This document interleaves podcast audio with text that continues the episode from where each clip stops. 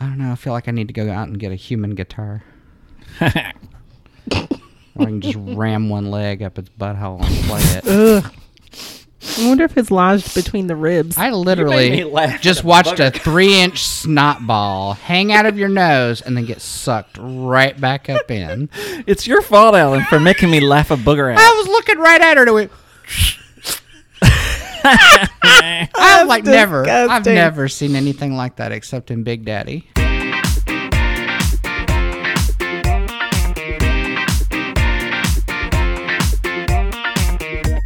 Welcome to Streaming Unicorn Podcast, where queer folks bring you queer commentary and reviews of the latest movies available from online streaming services.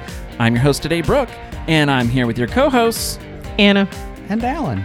This week we'll be talking about and reviewing the movie I picked, From Dusk Till Dawn, available on Netflix. Hello, Unicorn Brigade. It is your favorite queer podcast host. I know I'm making a lot of uh, assumptions there, but I'm going to run with it. It's Brooke, Anna, and Alan as we review the classic today, From Dusk Till Dawn. I'm glad to be back in your ear holes. Ooh, what was that, Alan? It was a vampire. It was a vampire, a apple. A apple. a pear. Banana. Why? I could keep going. You could. I believe that. Pi- pineapple. What is happening? I don't know, but I like it. We're three seconds in and we've already lost control of the podcast. That doesn't sound out of the ordinary. it really does. It's usually worse than this. Anna, would you like to take it somewhere worse? No, Okay. that's a trap. I was just checking. just in case. All right. So, from dusk till dawn. I'm super excited about this. Uh, I am a fan of this movie from way back. You're both just glaring at me. I'm permanently scarred by this movie. I'm in awe of your fandom. It's a good thing I have a therapist. Dang. You just It's made me traumatic. It Tissue is traumatic. splattering. you made me country dang. I will say it's a little extra on the gore for me. Uh, yeah. Yeah, that's what got. I've, I found that in my old age, I'm not such a fan of gore. Yeah, I don't know that I ever was, but I don't know. Sometimes I ha- guess I have to be in the mood for gore. Yeah. I guess. I, I don't know. It, it it doesn't bother me so much unless it's gore associated with um like torture or somebody enjoying it. Like Texas Chainsaw Massacre to the beginning. When he's scraping off his arm and stuff and it's torture and stuff, that really gets to me. But in this, it's just kind of fun, silly gore. Well, and that's the, I think that's the thing with this movie. The gore is gross. Like it's Yeah, it's green, green slime and, Jizzy. Yeah. Wait, Dizzy? Did you say Dizzy? I said jizzy. Ew! Good it was. Lord. There was a lot of white, just streaming arcs of. Just when Jism. eyeballs explode. That's hmm. It's Jizzy. she's getting jizzy with it. They for everyone listening. They looked at each other before they did the dance. Because dance. we know. no, we do We- know. I was like, oh, me and Alan about seeing this. Mm-hmm. Mm-hmm. I got nothing. The uh, the green from the vampires um, bleeding uh, was a conscious d- choice by uh, the director because they knew they were gonna really be in trouble with a NC-17 rating, so they tried to head it off at the pass a little bit by putting in green blood, so there wasn't as much red blood. Uh, Okay, still ill, but all right. There's a Apparently, it makes a difference. Yeah. the most arbitrary things get flagged by the rating Yeah, it is weird. company association And there's a, people. there's a really interesting um, documentary I saw on Netflix about that, uh, where they are so secretive about it. They won't even tell you who's on the review board, and somebody was like really trying to figure it out, and uh, they had a hard time doing it. even having people who used to be on the review board comment on it and what happens with it, it's hard to find. Interesting. Yeah, I wouldn't think it'd be such a big deal. They're all Puritans. Yeah, and the, and as a filmmaker, all you can do is submit your film, and when it comes back with notes, it's not like you don't have any way to say, "Hey, this other movie has this. What's wrong with it in my movie?" They don't care. It's just here's the things that caused this rating. You can take it out if you want us to review it again. Boo. And I and I've often, I've wondered lately um, if that's why like the the the Netflix original movies that you get they don't get a movie rating they get a TV rating. TV ratings you can set yourself. Really? Yeah. Th- No one reviews that? Right. That but doesn't it's one of those things where they let people review it themselves and put a rating on it themselves, but they expect them to do it in a responsible way so that they don't get uh, somebody else having to come in to do it right. Uh, so they, it- it's one of those things like if you do it right, then you can keep doing it. But if you don't, we're going to get some bureaucracy involved, and people don't want bureaucracy involved, so they don't. And it's not like TV ratings keep anybody from watching a show anyway, so the they're fine with rating it. But my point being, I wonder if that's why they do these uh, on Netflix. When Netflix creates something, they they give their own TV rating instead of submitting it to the the movie council to rate because they have a lot more control over the rating. Possibly. That makes sense. Sure. So let's get to the dates.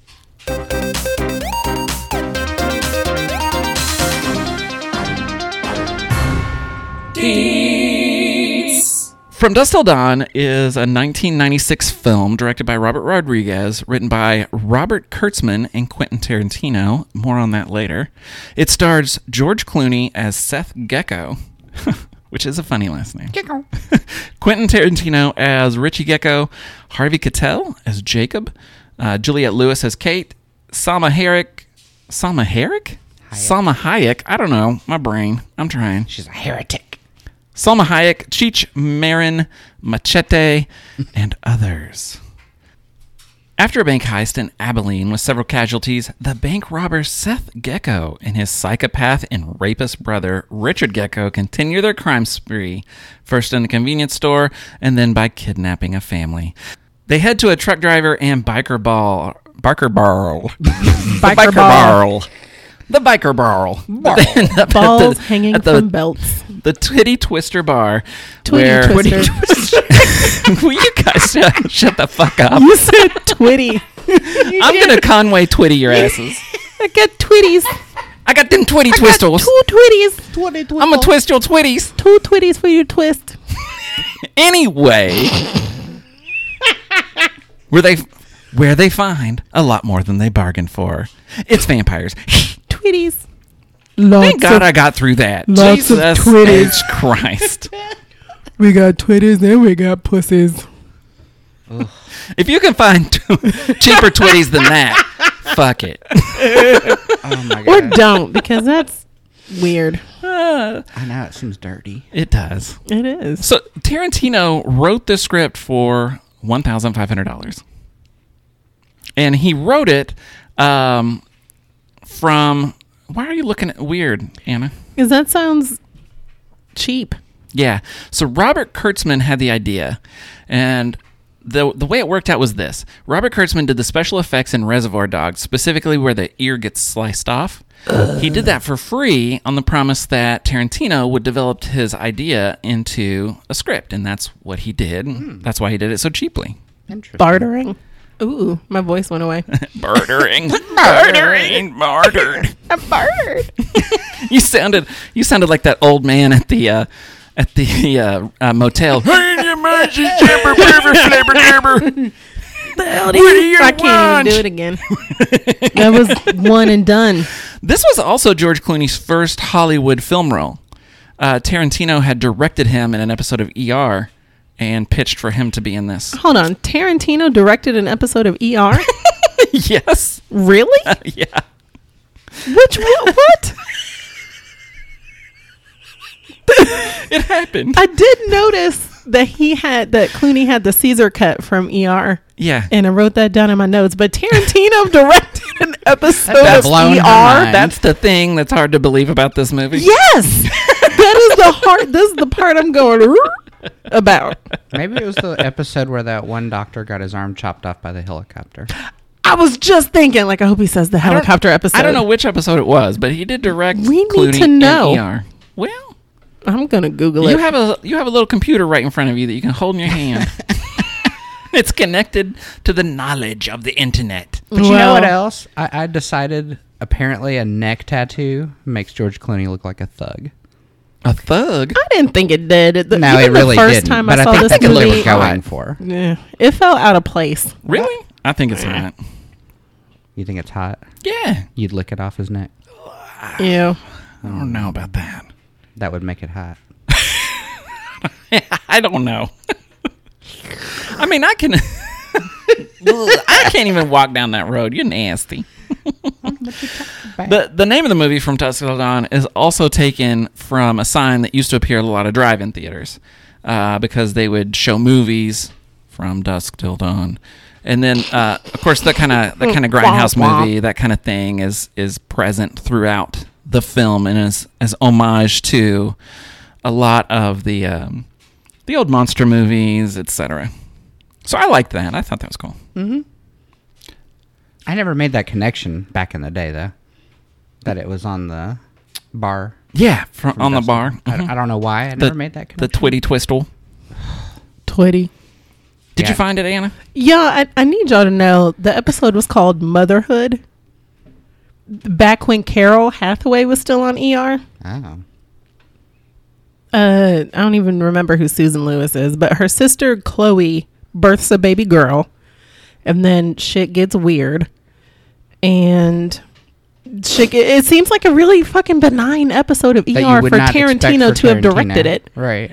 My my mind is I'm pretty sure it happened at a time though that Tarantino wasn't like a super big name. He was I'm sure about that, and it, it's less his name and more how fucking weird he is.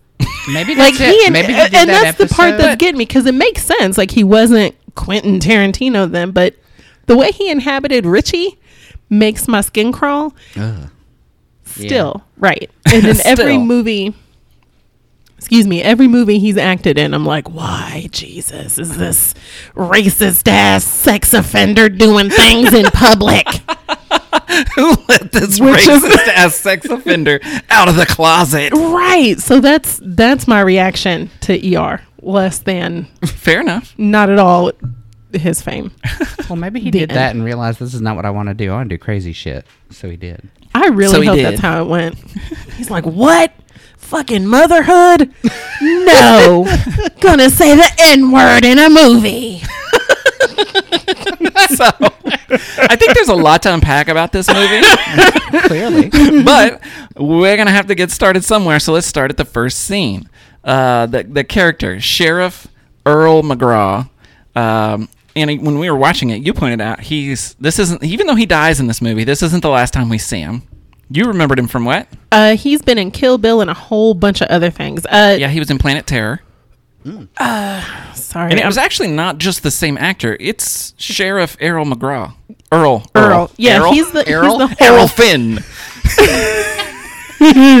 Jesus, my mouth has a mind of its own. that kind of lets you know that in the grand scheme of things, this is one of the last movies in the universe because he dies. Mm, yeah, Which means Kill Bill was set before From Dusk Till Dawn. I guess that's fair. Yeah, And so were the Grindhouse movies. Interesting. I find that interesting.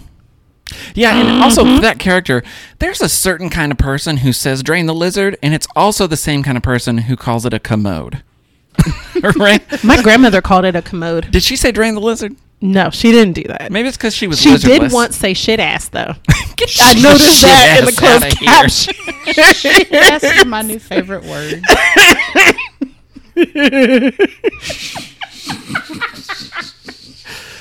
It was one time I heard her say it, and it was burned into my brain.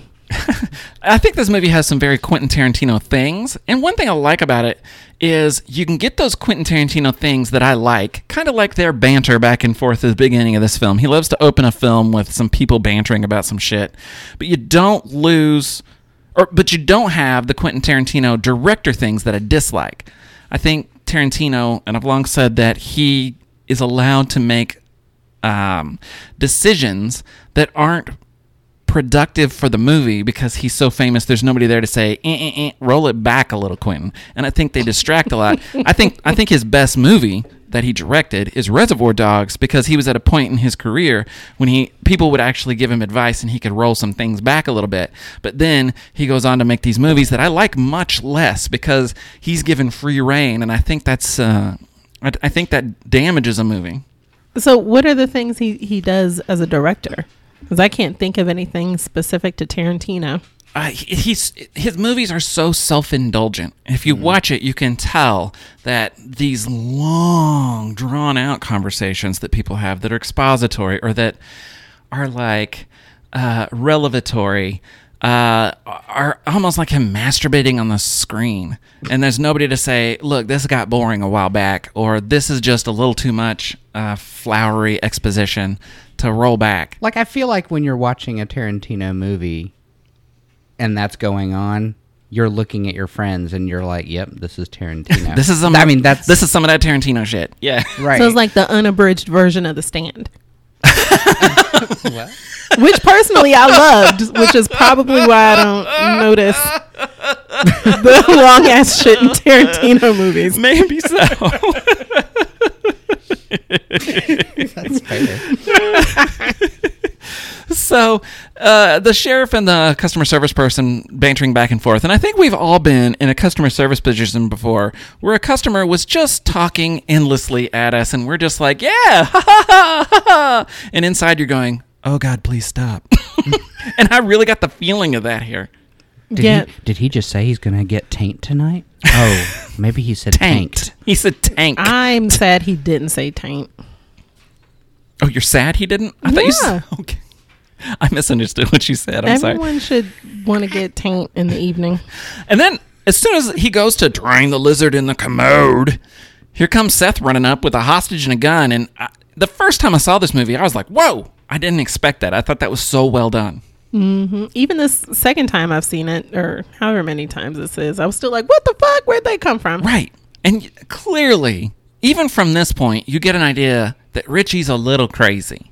He's one whispering and ear, Not which is the weird. idea. It is confirmed real quick that he's out of his fucking Well, mind. tell us how. Like, I don't even. I think. I mean, I know that he is out of his mind, but I think in this scene we just see a little bit of it. Of because I don't because we don't know. Maybe the guy was mouthing. At this point, maybe the guy wasn't mouthing "help us," but it, it seems unlikely. But I don't think it's super confirmed that he's completely apeshit. I, to me, he comes across as a little bit crazy. I a little bit. I got him as an instigator. I thought he was trying to trying to create some trouble because he liked trouble. That's what I got from it. I didn't think he was batshit crazy. I just thought he wanted some trouble. right. The way he was insistent, I felt like he was like something was fundamentally wrong. And it's crazy. This is this is a good part of Tarantino's writing. That's such a crazy ass scene. They're shooting bottles, setting people on fire, which was a good plan, by the way. That was awful. And meanwhile, there's also some funny things happening. Like I never said, "Help me, save us! I didn't do it."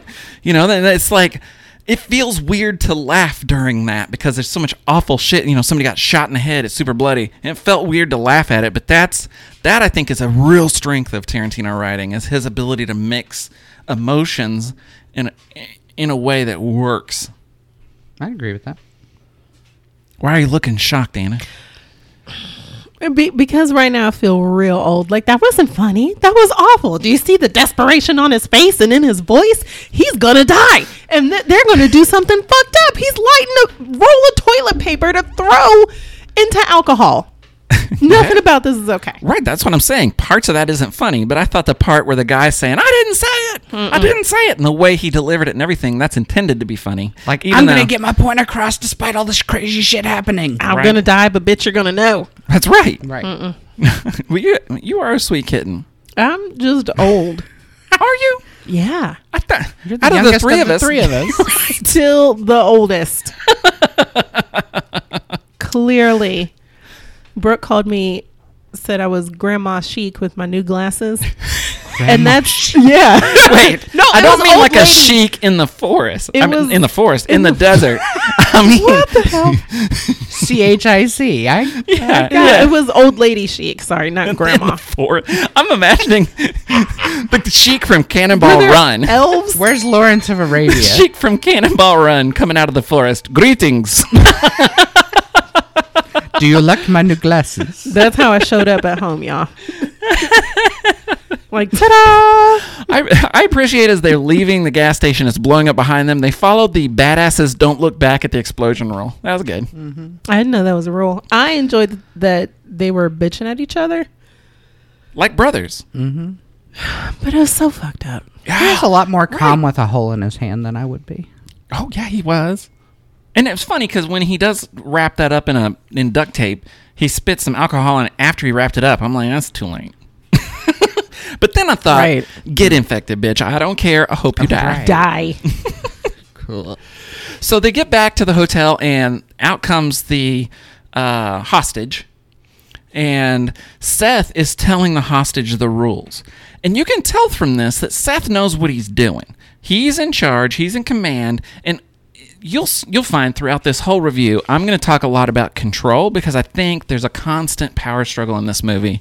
And hopefully you'll agree with me by the end. But anyway, he's at this point he's in control and it's clear I think that Seth would be so successful at what he's doing, but he's got this albatross of a brother, you know, around his neck. And I think he knows what a problem Richie is, but I don't think he'll face it because when he leaves, I think he knows what Richie's going to do, but he's just completely in denial about what Richie's going No, to do. he absolutely knows, and that made me exceedingly angry through the entire movie. That he was It was- trying yeah, to just he not fucking knew. it. Like when he got back. Now, mind you, the scene where he got back to the hotel and he saw the murder scene, and they they did the flash, yeah. which by the way makes me think of Fight Club, where they splice dicks in the. Oh, Disney that's movies? Weird. That's weird. D- No, I haven't, I haven't seen Fight Club. I know. That's the that's the face everybody makes when I say I haven't seen Fight Club. But I already know how the ending is, so what's the mm. point? Because it's a fun movie. I can't get that lightning in a bottle is what I feel like. Well, uh, maybe I'll I'm see here. I'm not here for gore. I am here for anarchy, Okay. which I think is why I like Fight Club so much. But the way they spliced the blood in between his Which I loved. I thought that was, super genius. effective. It was very off-putting and and it gave you a sense of surreality, which it, it almost felt like okay, I'm in a bad spot, just like Seth is feeling right now. Yeah. and it was gory without being over the top. Right. And I like like you, I think he knows what Seth does and what Seth is like, but he never faces it in this movie. He might get mad like in that that point, but he never faces it. Even all the way to the end when he's apologizing to Richie and he's like you would have loved uh San El, El Rey. El or El Rey, yeah. And uh you would have been happy there. No, he fucking wouldn't. He's Seth is completely in denial about the problem that Richie is. And and and in some ways it's lucky for the people in this movie because I think Seth would have been a great would have been great at his job, which is Oh yeah. theft and murder and mayhem if without Richie. So that's the good part. But in other ways, it's bad because like he left this hostage alone with Richie, and Richie was gonna do some problems. Mm. Ugh. the whole thing made my made me just clench and dry up and want to leave. Fair enough. I The think it's supposed to do that. You the whole thing meaning when Seth got back and what he saw happened. Actually, no. The second he told her to come in here with me and watch television, I started to feel dirty. Yeah, and he's patting the. Mm-hmm. Yeah, Yeah, he I set knew- up a pillow, told her to take her shoes off. You knew I that was wasn't gonna end finished well. No. at all. No. I knew Not some fucked up shit was about to happen. Ugh. And I still think the way they introduced Richie over time, o- over a short amount of time, but you knew he was a little, in my opinion, you knew he was a little crazy at the gas station. He comes in and um, he's a little off with that woman. And he says, "Come sit by me." And I thought this dude's a rapist. But when when uh, Seth gets back and sees what he's done, I think that's when you know how dangerous and very crazy he is. Completely delusional. Yeah, and then you see he um, like when um, um, Sarah comes in and and she's scared to death, and she, sh in his mind she looks at him and says, "Richie, Who's Sarah? oh Kate, Kate, motherfuckers laugh at me. Well, let's see. Just so far, she's renamed It a was so city. she's renamed off. a couple people. I expected Catherine or Kathy or something like that, but I don't know why you didn't Sarah for expect- Kate. Is she like Sarah Connor? It's like Nanook from the north. I mean, expect that too. It's like, who knows? My point being, let's not gloss the point. okay. That's when you know he's delusional. And I like the way that they unfolded him over the first, I don't know, 15, 20 minutes of the movie. Yeah, that was pretty well done. If I'm gonna pretend I didn't know that he was a crazy person from the beginning. Speaking of Kate, we did get a quick introduction to the family, eating their nice little dinner, and we find out he's a preacher, has lost his way, you know, and they're very static, stereotypical, cutesy family that's kind of on a um, on a on a, a growth trip for dad, uh, so that he can figure out what how to reconcile the death of his wife and the the faith he has in religion and everything. So that part I think is about the only stereo well no it's not the only stereotypical thing in this movie but it is the only cutesy stereotypical thing in the movie I really think that's owed though to Juliette Lewis. At least for me, because she's surprisingly good at playing innocent. Especially when at this point all I can do is think of natural born killers when I look at her. I think the first time I saw this movie, and that she had that little scene in Richie's head, I my mouth fell open that she said those words because I think Right. of her as such an innocent person. yeah Would you do me a favor and eat my pussy for me? So yeah, it was Yeah, kinda- the whole daddy.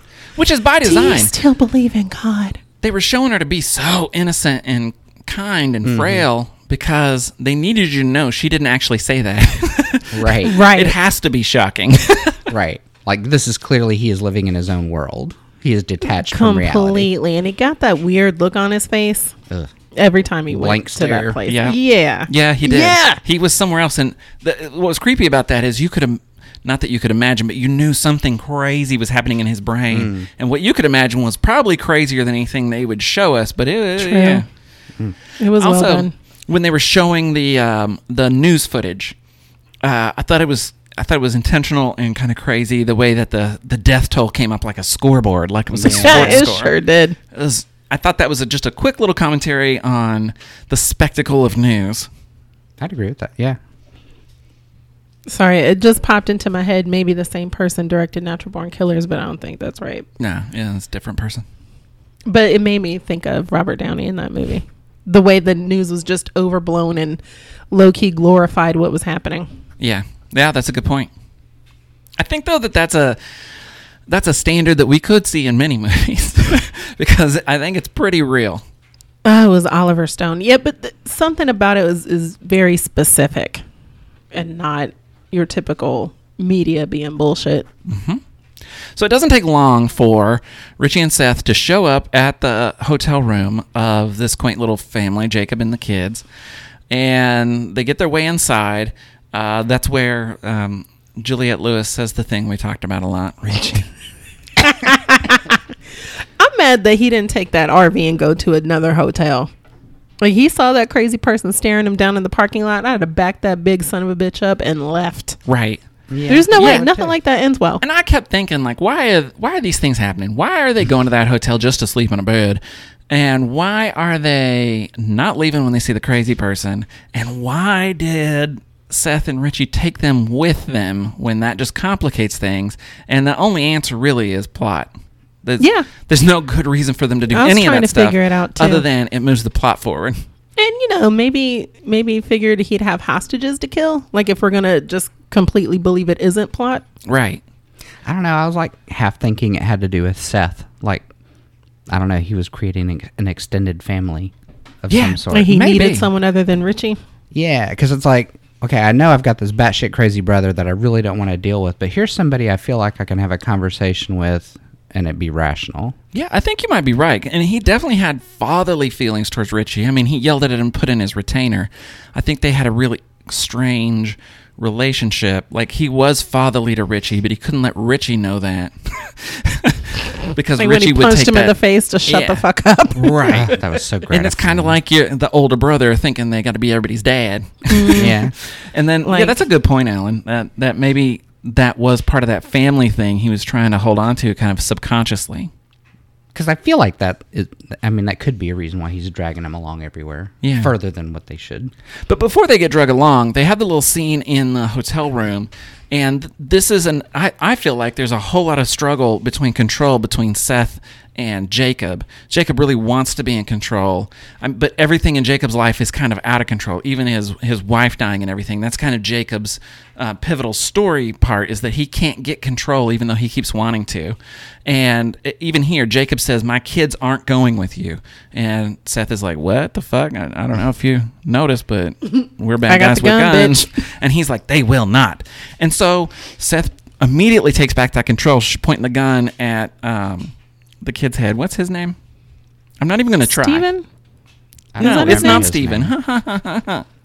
Then what is it? I don't know. I just wanted somebody else to get a name wrong for once. Hold on. Uh, Scott. Scott. See, I, who knew? Me.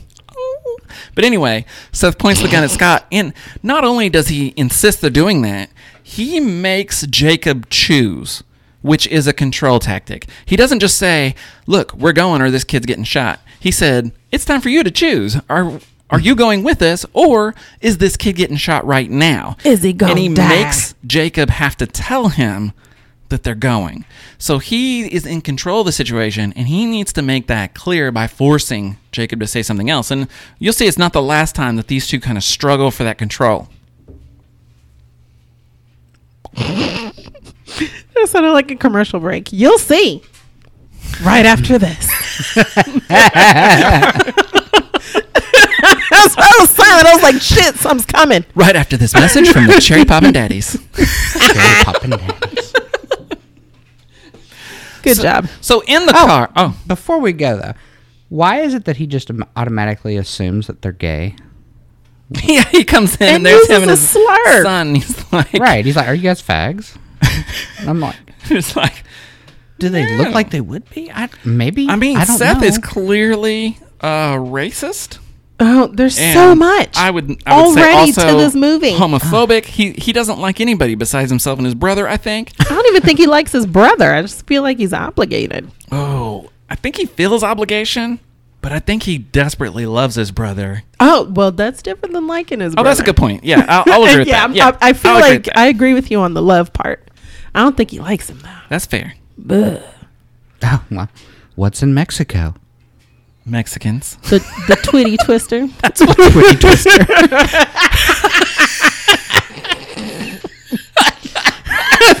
There's these twitties. But I, Mexican but then they, twitties. Then they got to cross the border into Mexico. Yep, and they're uh, there at the at the border, and of course, here's Cheech Marin in his first role Ugh. of In the this movie. movie. I love Right. that The Cheech Marin does every fucking thing. Right, and they don't even make it like. Hmm. It's not even a thing. He It's just is a a different person every time he shows Right, up. He just keeps showing up in a different role, and everybody's just like, okay, cool. He's like, are they trying to say that they all look alike or something? Oh, what is with that? I hope not. No, I just think Cheech Marin is the sauce god. oh, okay. Alrighty. Shout out to Matt. Matt. Right before they get to that border, though, I want to point out that um, Seth and Jacob are having that conversation where things are getting kind of personal. And Seth promises Jacob, hey, if you just do what we're saying, uh, then everybody's going to be fine. And oh, I know Richie's looking at your daughter like a creeper, but if you just do what we're saying, everything's going to be fine. and the thing that really strikes me me, and the audience is that we know his promise doesn't mean shit because he just promised that woman at the hotel that everything would be fine if she followed the rules, and she got brutalized. He left her with Richie. right. That's why he rolled out Richie as a threat. Yes, and I think that was genius in writing because that makes it really hard when we see that the father has a chance to get away at the at the border crossing, although it would be dangerous for his daughter. Very. Um, he chooses not to because he doesn't know that promise isn't worth shit. He's believing that promise, and I think Seth believes that promise because he's in denial on what a fucker Richie is. Denial about everything. And Jacob is a perfect pumpkin. Well, as much as a grown ass man who's lost his faith in God can be. Right. then when when Jacob and uh, his son are arguing whether they're going to tell the border guards or not, uh, I thought that was a perfect little microcosm of uh, Jacob and Seth constantly arguing and trying to get power. The power struggle. And and Jacob made it clear by saying "God damn." and shocking his kid. Jacob made it clear that he's in control of that. Jacob has control of these kids at this point. Which he did more than once in this movie. Yes, but but then that's the only power he can get. So of course they're trying to get across the border and be cool.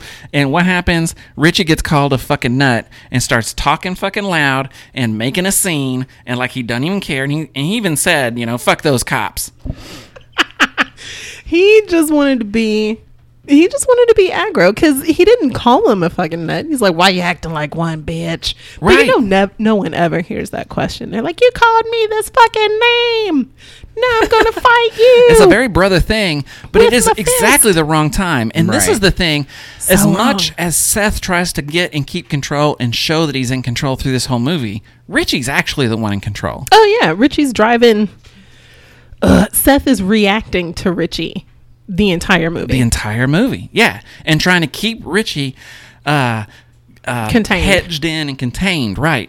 Uh, meanwhile, under the illusion that he's in control of this whole thing, and then there's Jacob over there trying to tug on it, and he ain't got a hope in hell because Richie's definitely way more in control of this situation than him. And it's it's difficult because somebody whose actions are are not guided by logic and whose actions are not um, thought out and in control in some way Grounded in reality.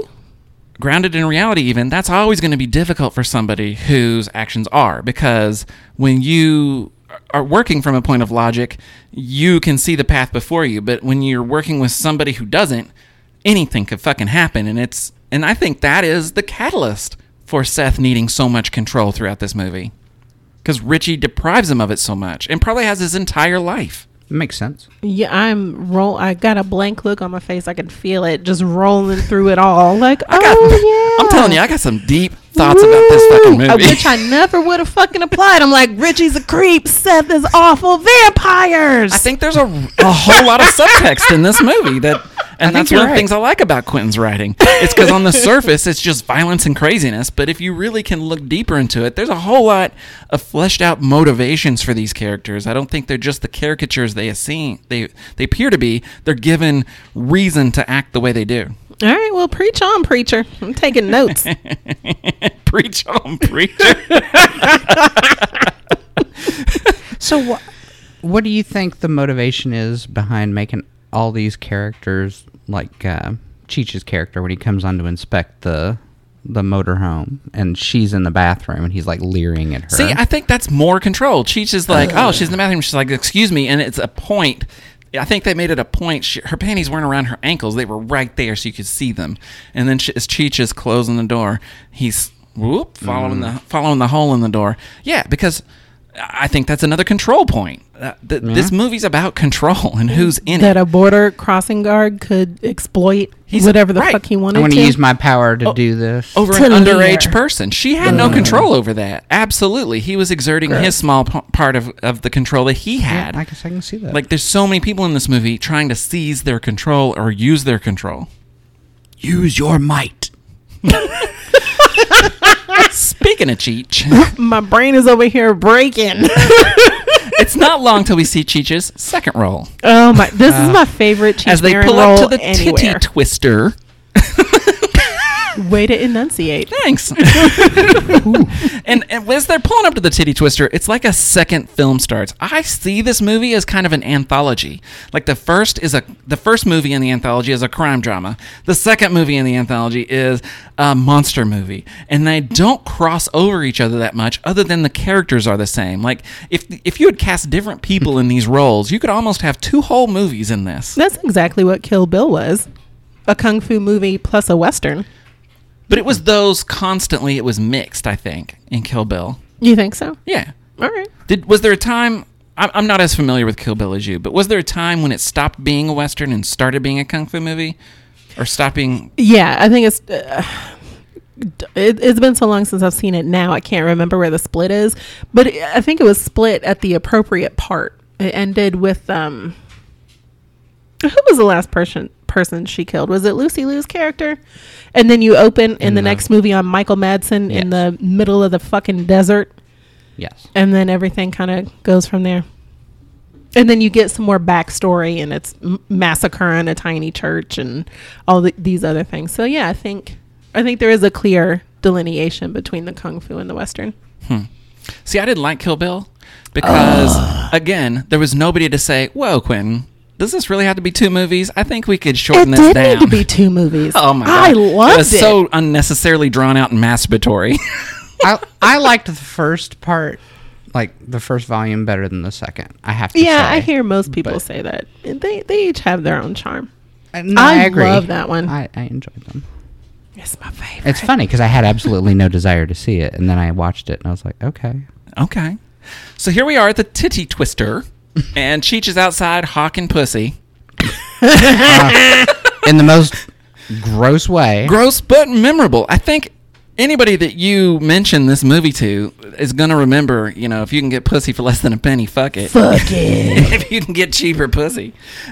yeah. Uh, like in a movie that has so many memorable moments, that's strangely one of the most memorable. Yeah. I didn't That even know there the were that many types of pussy. Uh, right? Hey, I did. White pussy, black pussy, stanky pussy, Clean pussy. wet pussy. Uh, Horse. We got horse chicken pussy. pussy, I, that's pussy. the one that got me. I was like, chicken pussy. What? Burger. That's nasty. Don't search the internet for it. no, oh, not. Just it's a PSA. There are things I can't unsee. And Machete, Machete is there in his youth, or his youth compared His to how we're normally seeing him. He's of And I thought it was great. You're just trying to kick Seth out. And Seth is like, I'm not good enough to drink in this place. bitch. And I thought it was good because, like, Jacob didn't even want to go inside, and Seth made it clear we're going inside. He's in control still. Here, Seth gets mad and he's starting to lose control. He's going to have a bar fight that's going to be anti productive. And Jacob steps in with some mm. logic and actually, I thought, got some power He by sure did. talking their way into staying. Mm-hmm. And I think that is part of the reason Seth can't let it go. While after a while they're still sitting there drinking, Seth is still thinking about doing that thing because he doesn't like, I think, that Jacob took control of that situation and diffused it mm. instead of it ending the way he wanted it to. Is it that he didn't get to fight or he lost control? Control. Okay.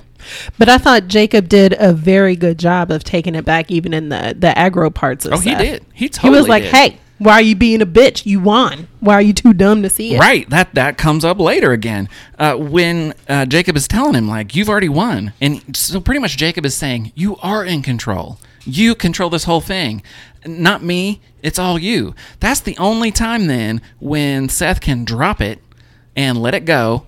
And he shows any kind of friendliness and familiarity with the with Jacob, uh, because Jacob is saying you're the king.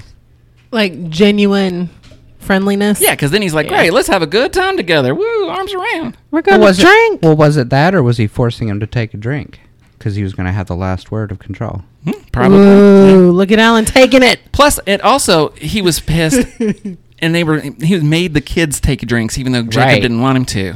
Oh, And yeah. That was drink. definitely time- control. And They're I gonna think that was extra damaging for Jacob because that was the first time he lost control of his kids. Every other time in the movie, he had control of them. Especially and now Kate. even this was spiraling out. And that's when Jacob changed his tactic and said, "No, dude, you're in control. You got this." Uh, and so that motivated Jacob, I think, too. So complex. I It know. is way more complex. Shit, I never. I've been like, this dude's an asshole. Right now is also where we see some really greats from film. Uh, Tom Savini playing Sex Machine with his revolver dick. Gun I- penis. Dick gun. Never leave home without your dick gun. That's right. It just pops out. I still was trying to figure out how he was controlling it. Maybe it was like a No, pelvic thrust. because of funny movie thing. pew pew. There's no way.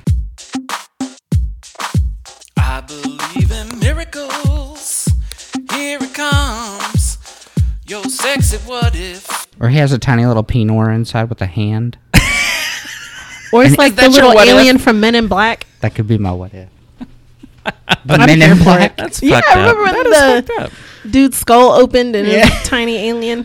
Tom Savini was in a lot of So those cute. movies that would be shown from dusk till dawn. Uh, my favorite of which is uh, Dawn of the Dead. Uh, he was uh, in the mall in the classic Romero film. Uh, okay, I, I can only ever think of him in uh, He let- Planet Terror. Oh, well, there you go. And then we also saw Fred Williamson, very well known for. Oh, there's several movie mentions there. I'm like, what? Fred Williamson, very well known for his black exploitation movies. Nobody, no. I, honestly, I don't think I've seen any of them. Oh, fair enough. Well, he was very well known for his black exploitation movies. Uh, for those people, I know we've tossed that term out several times on the show, but maybe a lot of people don't know what it is. Especially in the '70s, they made a lot of films that were originally directed towards people of color that showed people of color in very stereotypical but powerful roles. But it ended up having a whole cross-market uh, appeal. All kinds of people started seeing it, and then, then they ended up making more and more but every all the black people in it was were in very stereotypical like saying things like you know jive honky and stuff like that. Jive honky. I did a quick search because I like I know what it is, but I can never think of how to explain it. Because, uh, it- like you said, it was originally aimed at black folks, but then the appeal broadened across race, racial, and ethnic lines. Yeah. which means white folks liked it. and then that makes me react like, get your fucking hands off black people's stuff. Yeah. Speaking of people of color, out comes Salma Hayek. Selma Hayek? Sal- not salmonella. Salma. Salma. Salmonella. out comes Salma Dang. Hayek. And she's doing her little snake dance. And Looking interestingly glorious. enough, she almost passed on this role because she is real scared of snakes. Oh, I did read that. And she's dancing with a giant ass boa constrictor like a goddess. Right. Rodriguez ended up convincing her to take the part, um, and he told by telling her that Madonna was really trying to get that role, and so she ended up taking it. What? I had no idea. random. I know. Like, why is, was she in direct competition I with don't know. Madonna? Was she about no, to release Madonna cannot have this role. I fucking will do it. bedtime stories part? And she was in perfect for it. Spanish. also, her dance was not choreographed at all. Rodriguez told her just kind of move to the music, and so what you see is just kind of her freestyling up there. He did the same thing in Sin City with um, Jessica Alba. Jessica Alba. Yeah. All right. Mm. and I love it. She they give a lot of this movie to her dance. Like No, that's true. That's it's not just the- a quick thing. I remember Cheech Marin in front of the fucking titty twister, and I remember her. That, Right. That's really all I've ever That's- remembered that's from this movie. Right. I remember thinking to myself, God, all these women look kind of s- skanky, hanging around, doing. And then she walks out, and it's like, oh, Hello. oh. I know she's so classy. I also want a cape and a headdress. hey, I think you should have one. That no, will just parade my ass around here. And apparently, perfect skin. That alcohol rolls right off. Man, of. when she rolls that alcohol down her leg, off her foot, into Richie's mouth, he has never been more in heaven. I think. like the that first time, his reality was his Crossed own over. world. Right. They they met up. yeah, that's really happening, That's a Richie. good point. I feel like that was a special effect though, because it didn't like it was perfect. Yeah, it was right. perfect. I'm, I'm in awe. If you want, I I, can to pour some liquor down my leg into anybody's mouth. Are we gonna watch it like tinkle like rain off the side of your leg, or pour it directly down the top of your leg? And then I'll look at you and say, Alan, do you want to eat my pussy? oh, I'm. And then I would retreat into my own little world. I'll, Go oh, into the turtle club. I'll conveniently need to run an errand while y'all are doing that. Cheech comes over. It's that fucker right there. He's looking for his revenge. And then Richie, of course, can't turn around and just stab somebody. He's got to mount him and just stab the fuck out of him for 30 minutes. Like, dude, he's so fucking crazy. Awful. And it ends up all that blood is way too much for Selma. And she goes into some kind of vampire or snaky looking thing. I did think she looked more lizard than vampire. Dinner is served. She looked She like did. Kobra Khan from He-Man. But that's why she had that snake. that's why she had the snake on her. Because that She's was like- her animal She is like and a not a snake vampire. rat kangaroo. I that's one of the things I love about this movie. They didn't go with one style of vampire. It's like the, these are vampires that are collected from all around the world. That are different kinds of vampires that came to wet together. They all looked very different. You had some that were just like monster, weird, lumbering things. You had like the snake vampire. You had some regular vampires. Um, Fred Williamson. Um, uh, Frost is his name in the in the movie. He became that vampire with the giant mouth, and I think this is just kind of a place that all these vampires all over the world came. It's somebody organized it because it was easy to get prey here. So very different kind of vampires from all kinds of vampire ethnicities or types, if you'll say, definitely come together. Do you think? Vampire ethnicity. Well, I was gonna say like so the locals mostly look kind of reptilian or snake. Like I don't know. Is she local? I thought maybe that she, since she had such a place of honor and clearly That's everybody what I respected her, I thought maybe she was from what we end up finding. It's it's this place is actually on top of a Mayan temple, and I wondered if she was from that time, and maybe she's something like a Quetzalcoatl uh, kind of uh, inspired vampire or something like that. I'm not sure, but I did get the idea that she was the head vamp. The 'Cause I- queen. Because I felt like there were some other girls that morphed into a snake like, Yep, there were a few, but definitely not all. but of not them. all. No, I Maybe agree. she turned those. Those are her special ones. and some of them looked more baddish, and some of them just looked like a monster. Um, it's kind of like it's the it's the hippie vampire retreat. it's where they they take spring break at. That's right. hey y'all, let's go to the titty twister. There's lots In of the free food. We're gonna let our fangs hang out. And feed on truckers. but I love the way they all look different. Unfortunately, well, okay, not unfortunately. Richie gets bit here though, and Not unfortunate I'm at for all. it, and I'm glad it was a woman that did it. Like, Ooh, that's a good point. Yeah, a- I agree. I think it was intentional that a woman was chosen to commit violence against him because he had committed so much violence against women through this movie. Okay, so I have to ask this: Why did Kate warn him? Why was she? oh my god, I wondered the same thing. Because I'm like, what reason Well, could you possibly have I to warn him? Even in that situation, I think it's probably real fucking shocking for somebody to turn into a giant snake vampire and go attacking somebody. I don't. also valid. I don't know. But and to your point earlier too, I think they all kind of formed this really dysfunctional, weird ass kind of family by that point. And I think Jacob was the only holdout. I feel like the kids were kind of into it at this point. Once they started drinking and stuff, they kind of got more familiar with things. Well, and I feel like maybe she was just so bored with what their life was like before that this is Right. exciting. I, I Right. guess that's Yeah. so maybe I she's trying to protect that little thing. little bit of excitement. So right here, the movie goes into just this ultra violence. I love, I love Frost picking up vampires and just throwing them Dropping on the on legs stakes. of tables. right. it's so great. And Sex Machine, bam, shoots somebody with his gun dick. That was all of it was glorious. The human guitar was my favorite thing. Oh, the the mariachi band with that, That just hurt me so immediately bad. Ripped a person apart, put them together as a guitar, or maybe they had that sitting backstage. I don't know. I went back and forth on that the whole fight scene. Like, did they have that before? Did you just No, throw 'cause that it, together? Fresh. It's got strings though, so maybe.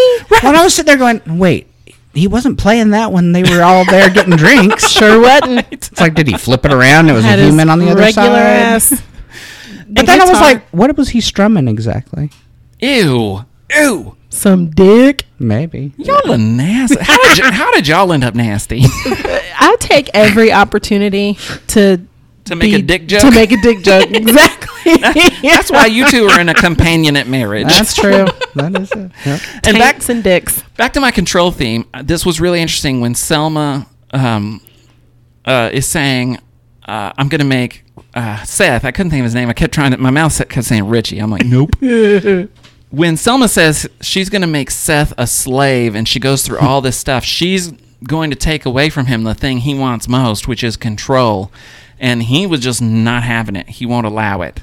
Uh, that was the that was the first, I think, legitimate threat to his idea of having control uh, through through the movie.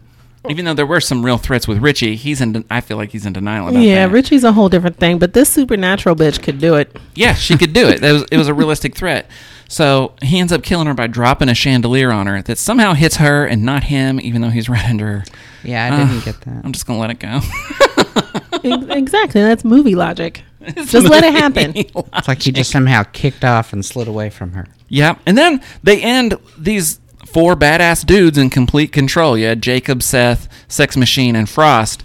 They're in complete control. They've killed everybody, and they're like, "Oh, this is their chance for a little exposition."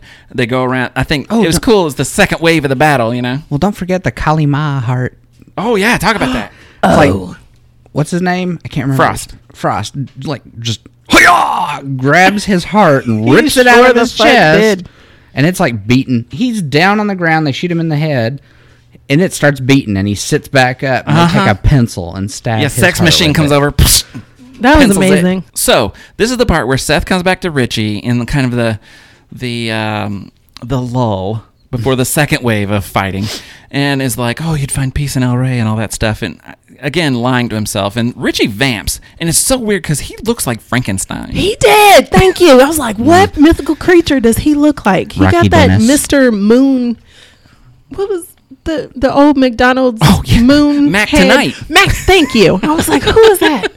I was call him uh. Mr. Moon, and he pops into my head. Clearly, that commercial made an impression. Alan, you're a terrible person. I Who did you think he looked like oh, Rocky Dennis. from Mask? His head was Oh, just so elongated. You're terrible.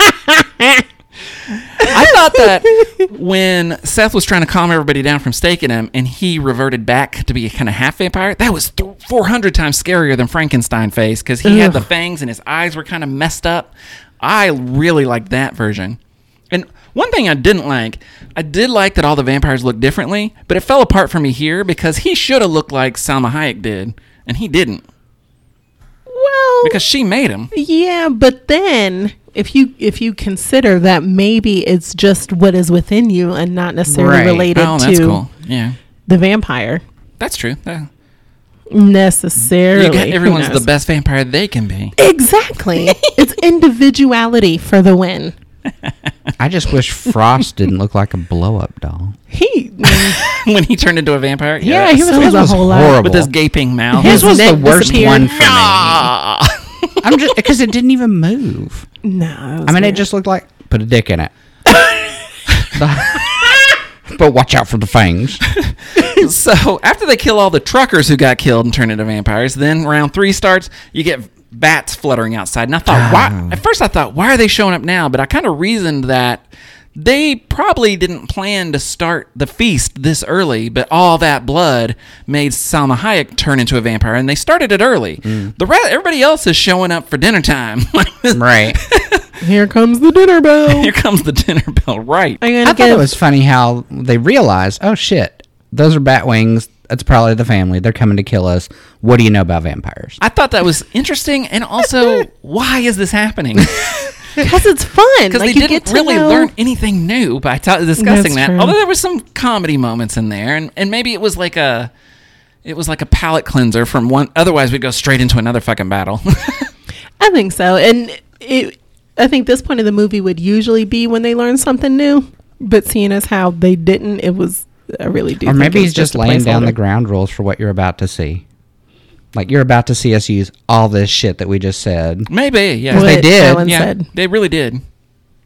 And this was the point right before the storm where Seth and Jacob had their last struggle for control. You know, Seth seems like he's taunting Jacob. Jacob slugs him in the face. And ultimately, Seth says, you know, that about there being, if these things are from hell, then there has to be a heaven and they need the minister to, to believe again. I think that is when Jacob fully gives up control because you have to give up control to believe in an invisible higher power. Um, and Jacob gives that up, and that's the last time they struggle. I'm sorry. There are certain there's certain things I know I can't say without taking a little shot at, and religion is yours. Some invisible higher power. You couldn't have said God. well, all kinds of people believe in different invisible higher powers. I'm being inclusive. yeah, but you didn't have to because we knew what his higher power was. Okay. I'm just, like I said, But my point is, I take shots. I'm just, I find it funny that that's yours every time. what's Alan take shots at? He takes shots Dicks. at vaginas. No, I take shots of vaginas. He takes That's shots at true. vaginas. In fact, as we're watching this movie, as they get in the titty twister, and Alan's like, "This is why I don't like this movie. There's all these naked women in it. titties It's and gross." badges. And I'm like, "Oh my god, could you be an angrier stereotype gay right now? Ew, vaginas." It's the beauty of Alan. It just looked like a filthy place. I felt dirty. It was watching dirty. it. I thought it was Yeah, they strangely don't mop the cleaner floor. than it should have been too. Like, ooh, somebody's been dusting. Really? It just all looked dingy to me. It's because I've been licking the blood clean off the floor. Ew. Right about now, Fr- Frost starts revealing his Nam story that Oh you think God. is like, oh my god, he's going to reveal that he's a vampire hunter or something. But really, that's we don't spend a lot of time on that. it, it enraptures everyone else, but we're seeing Sex Machine like hilariously turn into a vampire bit by bit. That was one of my favorite parts of the movie. I've got hands. Like he's Frost is in behind the him. background, and it's completely silent. That's what I love. That the his his uh, dialogue goes out, and you don't hear anything. Just him pantomiming beating ass in Vietnam. Meanwhile, Sex Machine is trying to hide his fangs. So, Sex Machine bites Frost, and this is when I realized this movie, even though it's so close to vampire lore in a lot of ways, in this one, vampire bites are more like werewolf bites. One mm. bite and you're done. You don't have to die. You don't have to drink their blood. Any of that shit. One bite and you're infected with whatever virus makes you a vampire. Yep, zombies and werewolves all came to fruition Yeah. So- in the titty. and he turns real quick because then he throws Sex Machine through the door, letting in all the bat, breaking the door all the way down. Although the door miraculously heals itself later. Maybe the door's a vampire. I don't know. The world is a vampire. the world is. I thought I was getting deep on this movie, but if you're going to say the world is a vampire, well, That is funny. I didn't even think about the door. Atlas shrugged. Because there should have been a big old beam of light coming through that Yeah, broken door. yeah. The door was heals daytime. itself, but whatever. oh, movie. you're talking about during the dawn. Never Yeah. mind. Um, Wompity womp. Anna ain't got no thoughts. So all the bats are flying in, and The bats are flying. they retreat. Well, Retweet. uh, everybody but um, she's just over there I having know. her own little show. she's like tweet tweet, Tweetly tweet tweet. I think we need a ASMR channel where Anna just goes, sits there, and just kind of says things that occur to her. What's happening? Mm, tweet tweet, retweet. Would you be interested in that? no. Okay. Dad gets bit. Jacob gets bit. Oh yeah. Decides to make a cross out of a bat and a shotgun, which was cool. He's like, chick, chick, blam, blam. That was pretty cool. That was very Terminatory. And then we get our little montage of he makes it back to the family, and then we get our little montage of oh look, here's all the supplies from all the trucks that Yeah. that stopped here. 80s memorabilia. Right. Let's let's put together our weapons. And my question is, is it even a vampire movie if you don't have a super soaker filled with holy water? That's true. And then little And condoms. bombs of Oh man. holy water hanging Holy off the water belt, hand grenades, I thought was a great looking idea. like balls hanging off his belt. Ew. then you had They the did. stake jackhammer. Which is the dumbest The most weapon. ridiculous thing. It was badass, but also, what's the point? Uh, just because it looked cool. It's like coming at somebody with a wooden vibrator or something. Speaking of which, there was an episode of Real Sex or something where they made a fucking machine, and that's essentially what it was. So watching this, that's all I could think about. That's creepy. So it's really funny that you said it was a giant pulsating vibrator. oh, I know what you're talking. They go. Dun, dun, dun, yes, and they were yeah. testing it. They just had the lady laying there taking it. Pass. Yes. They've also mounted a flesh jack on the end of one and does things for guys, but Oh, all right. I support I all have, of this. I have nothing to contribute. it's funny that that weapon has inspired those comments. Uh, right? Because he's just walking around and it's going dun dun dun dun dun dun dun. Before they step out, though, Jacob makes the kids swear to God in a very serious way. In it's Jesus funny because he's Christ's like, name. "If I change, I need you to swear." And Seth is like, "Cool." Swear to me. I did. And he makes the kids stop and swear. And it made me think about when we were doing Train to Busan, and we talked about if I became a zombie, hmm. you know, whatever, Anna would apparently let me kill everyone. Oh. What if I was bit by a vampire and was going to turn into a vampire, Anna? I wouldn't kill you. You wouldn't kill me even when I vamped? No. I would just tie you to a chain and keep you out there like Shaun of the Dead. That's a zombie. this is a vampire. I don't, well, I'd- Vampires are you- too strong for chains. I'd She can figure feed out you her something. enemies. I keep a cross on you or near you to keep you weak, and then throw Ooh, you, in pain she for would keep me eternity. forever to torture throw me. you blood She'd let me starve and like an angel. writhe under the cross of that would symbolize the invisible god I'd deity. I'd warm it to ninety eight point six degrees Creepy. and give it to you. Give it sip it. Alan, sip what it about you? straw. Would you kill me if I was a vampire? Um, if you had already turned, yeah. It would be difficult. You guys' hesitation is killing. I'd be like, "Oh, you dying? The person I loved is dead." Well, exactly. Mm-hmm. if it were in the process I of see tur- how it is. I'd kill now and cry later. well, I don't know. Like for ex- like I'm not going. I love you guys, but I'm not going to let you kill me. That's crazy. if I saw you suffering and I knew I couldn't do anything about it but kill you and put you out of your misery, that would be an easier decision Huh?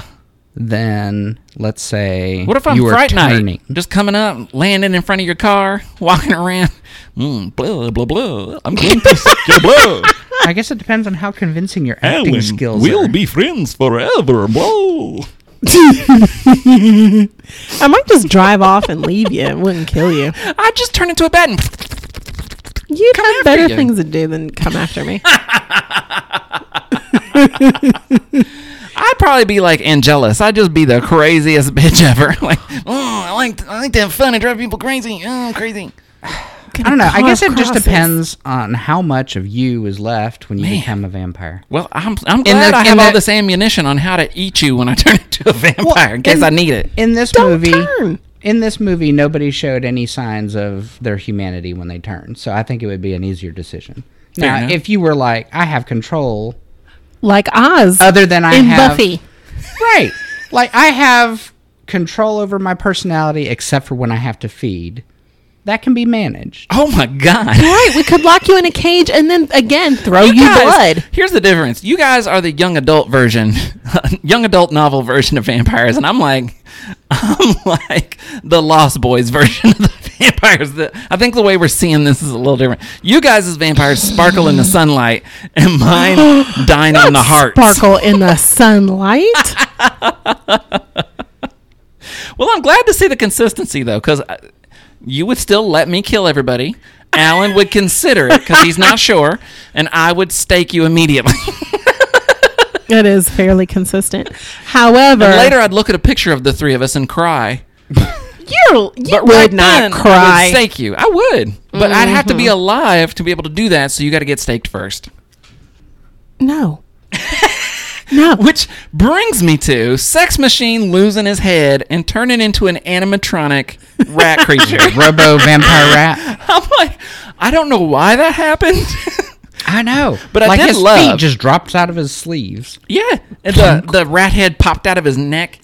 I loved. Okay, for one, I loved because I felt like that was a homage to American Werewolf in London, Mm. and two, I loved because there was a good animatronic creature in this movie, which is a bonus for me in any movie.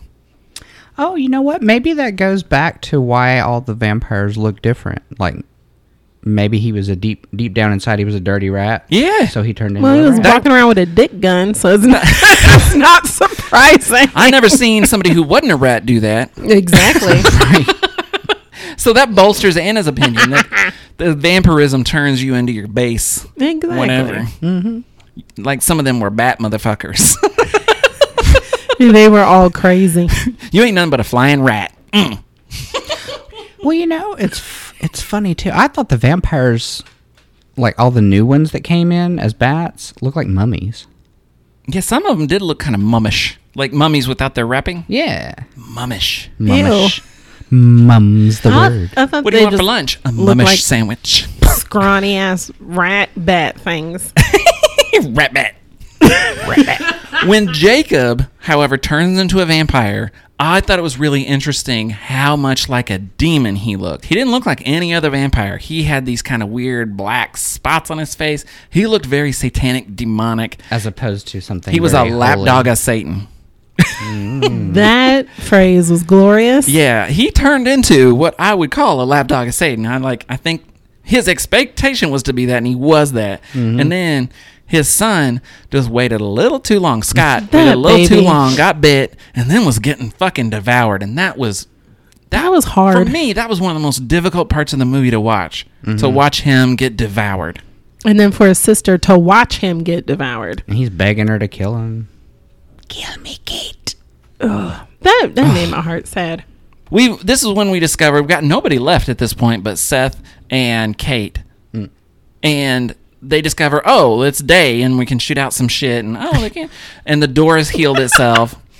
Uh, and ultimately we find Cheech in his third role in the movie as the gangster Carlos.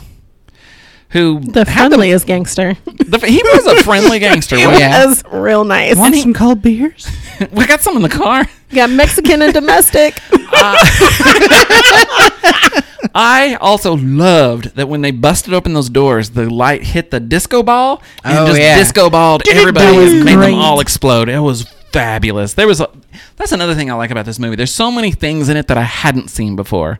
Given the holy water and the super soaker I'd seen in Lost Boys, but other than that, there was a lot of stuff I hadn't seen before. Yeah, because who comes up with a, a Disco dildo- ball. Well, disco lasers. I also loved. He's like, "What were they psychos?" And he said, "Do psychos explode when sunlight hits them? fucking daylight. I don't care how crazy they are." That was pretty great. And he's sitting there like, what? And this, this I thought too is another reason I like and I'm mad at this movie because what you expect is Seth will be like, "I'm leaving," and Kate is like, "No, we're family now," and he's like, "Get in the car," but no. He said, "I'm a bastard, but I'm not a fucking bastard." I've got so and many he drives off without her because he knows this place he's going to that isn't her future. That isn't what she should be. And he's already had to take care of somebody. He doesn't want to have to take care of somebody again. He would rather Hmm. be on his own i think. He kind of got that albatross cut off and I'm by god he is not going back to it and he's not dragging her down this path. That's like a bad breakup, and you got to be alone for a year before you get Right. and it's crazy because Kate didn't even expect it. Kate was just like, "That really just fucking." He just drove off. Wh- what am I gonna do? And, And then she's like, "Oh, I still got all this shit." But what is she gonna do with her life? I think she. I think we need a part two. Well, there's three parts to this movie actually, but I think she needs to come back as a vampire hunter. Like that's the only. That's the only job vocation that I can imagine her being at this point. Think so? You don't think she would go home and go to college? I know the first thing I'd do is I'd family's take a dead. shower. Her mom's dead. Her dad's dead. Her little baby brother dead. and she knows vampires exist. Could you pretend they don't after that? I couldn't. I, mm, Probably not. I'd get a leather jacket and some leather pants as quick as I could and find a motorcycle and drive around killing vampires. maybe she would support Trump building a, a wall. I'd keep the vampires behind. vampires, vampires, vampires are bad hombres. I can't. I can't see myself being a vampire. I'd be driving hunter, around. I'd be driving around. I'm White Blade. White blade. Stop now. I'm gonna kill them all. She just said white blade. yes, she did. Blade's the baddest motherfucking I kinda vampire killer ever. It's like I'll call you the gay walker. it's either Blade or Van Helsing, and by God, I'm gonna be Blade. gay fair. walker. the gay walker Instead of the day walker, Fuck you. she's the gay walker. This makes me happy. You have to get that airbrushed on a T-shirt.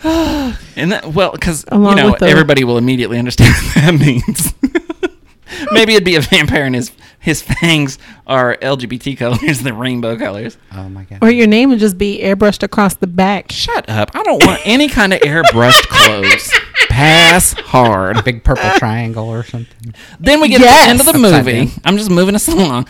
The slow zoom out where we see it's a Mayan temple and all the wrecked ass trucks in the gorge.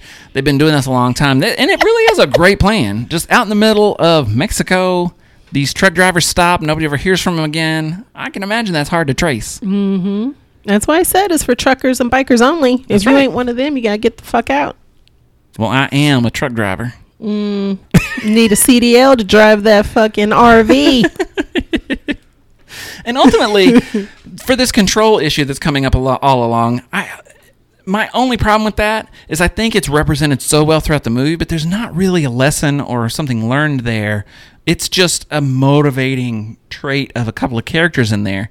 If anything, it showed that control is external and you can try your best to survive it.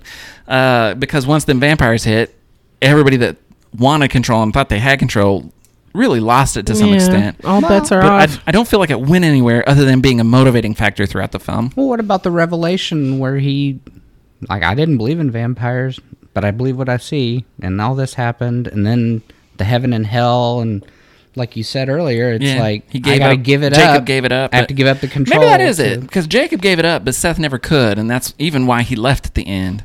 Uh, and he's still wandering the plains. I hope so. Just out there driving around with his tattoo. So believe it or not, I know Anna, you said there was a lot of gore in this, but the special edition that was on Laserdisc had a lot of scenes that were originally cut from the film because they were too graphic. There was a uh, there was a vampire feast uh, that was extended. One part has a girl popping a pimple on a guy. What the fuck? That Uh, didn't make it, and all that other shit. did? right, Sex Machine killed off two more vampires and takes a picture with one of them. Like there was some things cut that was on the Laserdisc special edition that I'd love to see. Mm, Weird. I think all I can do is grunt judgmentally. I think that should lead us straight into our reviews, though. I'm going to start. Okay.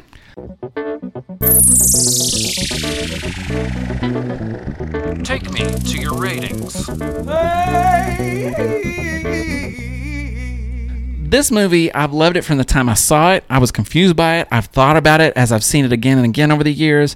And again, just like last week, it's not like I'm comparing it with The English Patient, but for a monster movie and a Tarantino movie, this is exactly what I want. For me, this is like a 4.75 out of 5. I mean, there are some problems with it, but it doesn't take away from the enjoyment for me. It is a great film. It's very thoughtful. I think that a lot of effort was put into the writing and the execution of it, and I appreciate that. As far as pride flags, fuck all. Like, ain't shit. In fact, when he asked if they were fags, I was just like, really, bitch? That's all we got to talk about for pride flags? This has got negative one pride flags.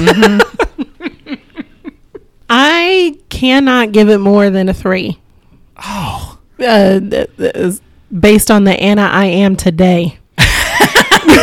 Is there a past Anna or future Anna that would like this movie more? It's possible. I, I mean, it was a well done movie. I, I absolutely give it points for its execution, uh, underlying themes, and general coolness.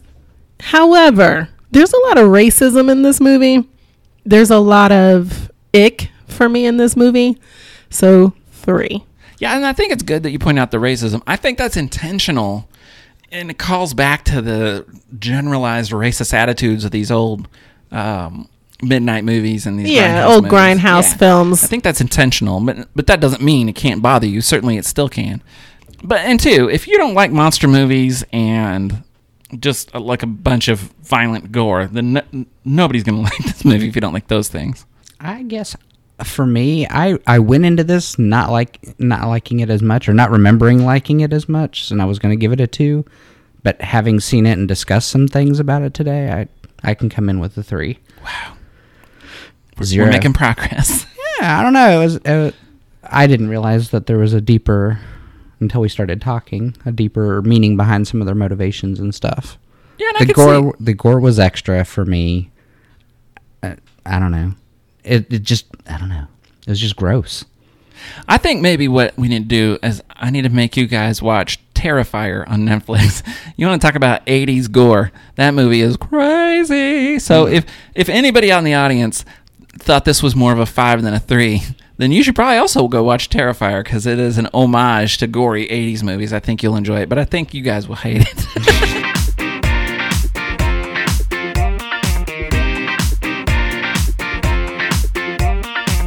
Well, that's it for this week's episode. Please review and rate this podcast. And if you like what you're hearing, subscribe. Join us on our next episode when we'll be reviewing Velvet Buzzsaw. Watch it with us on Netflix and join our community to share your own review or discuss other movies with us and other fans at facebook.com forward slash groups forward slash unicorn brigade. Streaming Unicorn Podcast is produced in cooperation with Stealth Pickles Production and is copyright 2019, all rights reserved. Theme music created by Brooke. Check out our website, streamingunicornpodcast.com, like us on Facebook, and follow us on Instagram and YouTube for bonus content. Until next time, this is Brooke, Anna, and Alan saying, I'm a mean, mm, mm, servant of God.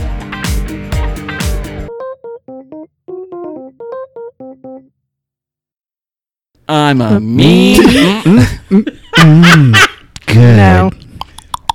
Oh, yeah. Ready? Campbell's soup. That was good. That was good. Whose good. idea was it to do that? To do what? The group sang at the end. It's just something we did from the beginning. Yeah. I don't think it was any one person's idea. Why? Oh, I was just wondering. You don't It's like it, do kinda you? she don't like it. Damn. I'm also not the one to join choirs or anything. So. And I'm here with your co-hosts.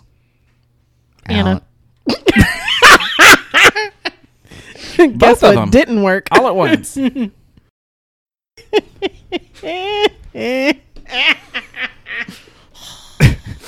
I clearly just made myself laugh. Twitty twistle. You said that, and I was like, "Am I the only one that just heard it?" And then Anna said it, and I was like, "Thank goodness it wasn't." Just if I didn't fuck up everything when I tried to pronounce it, what would you guys talk about? Come on. it's a favor.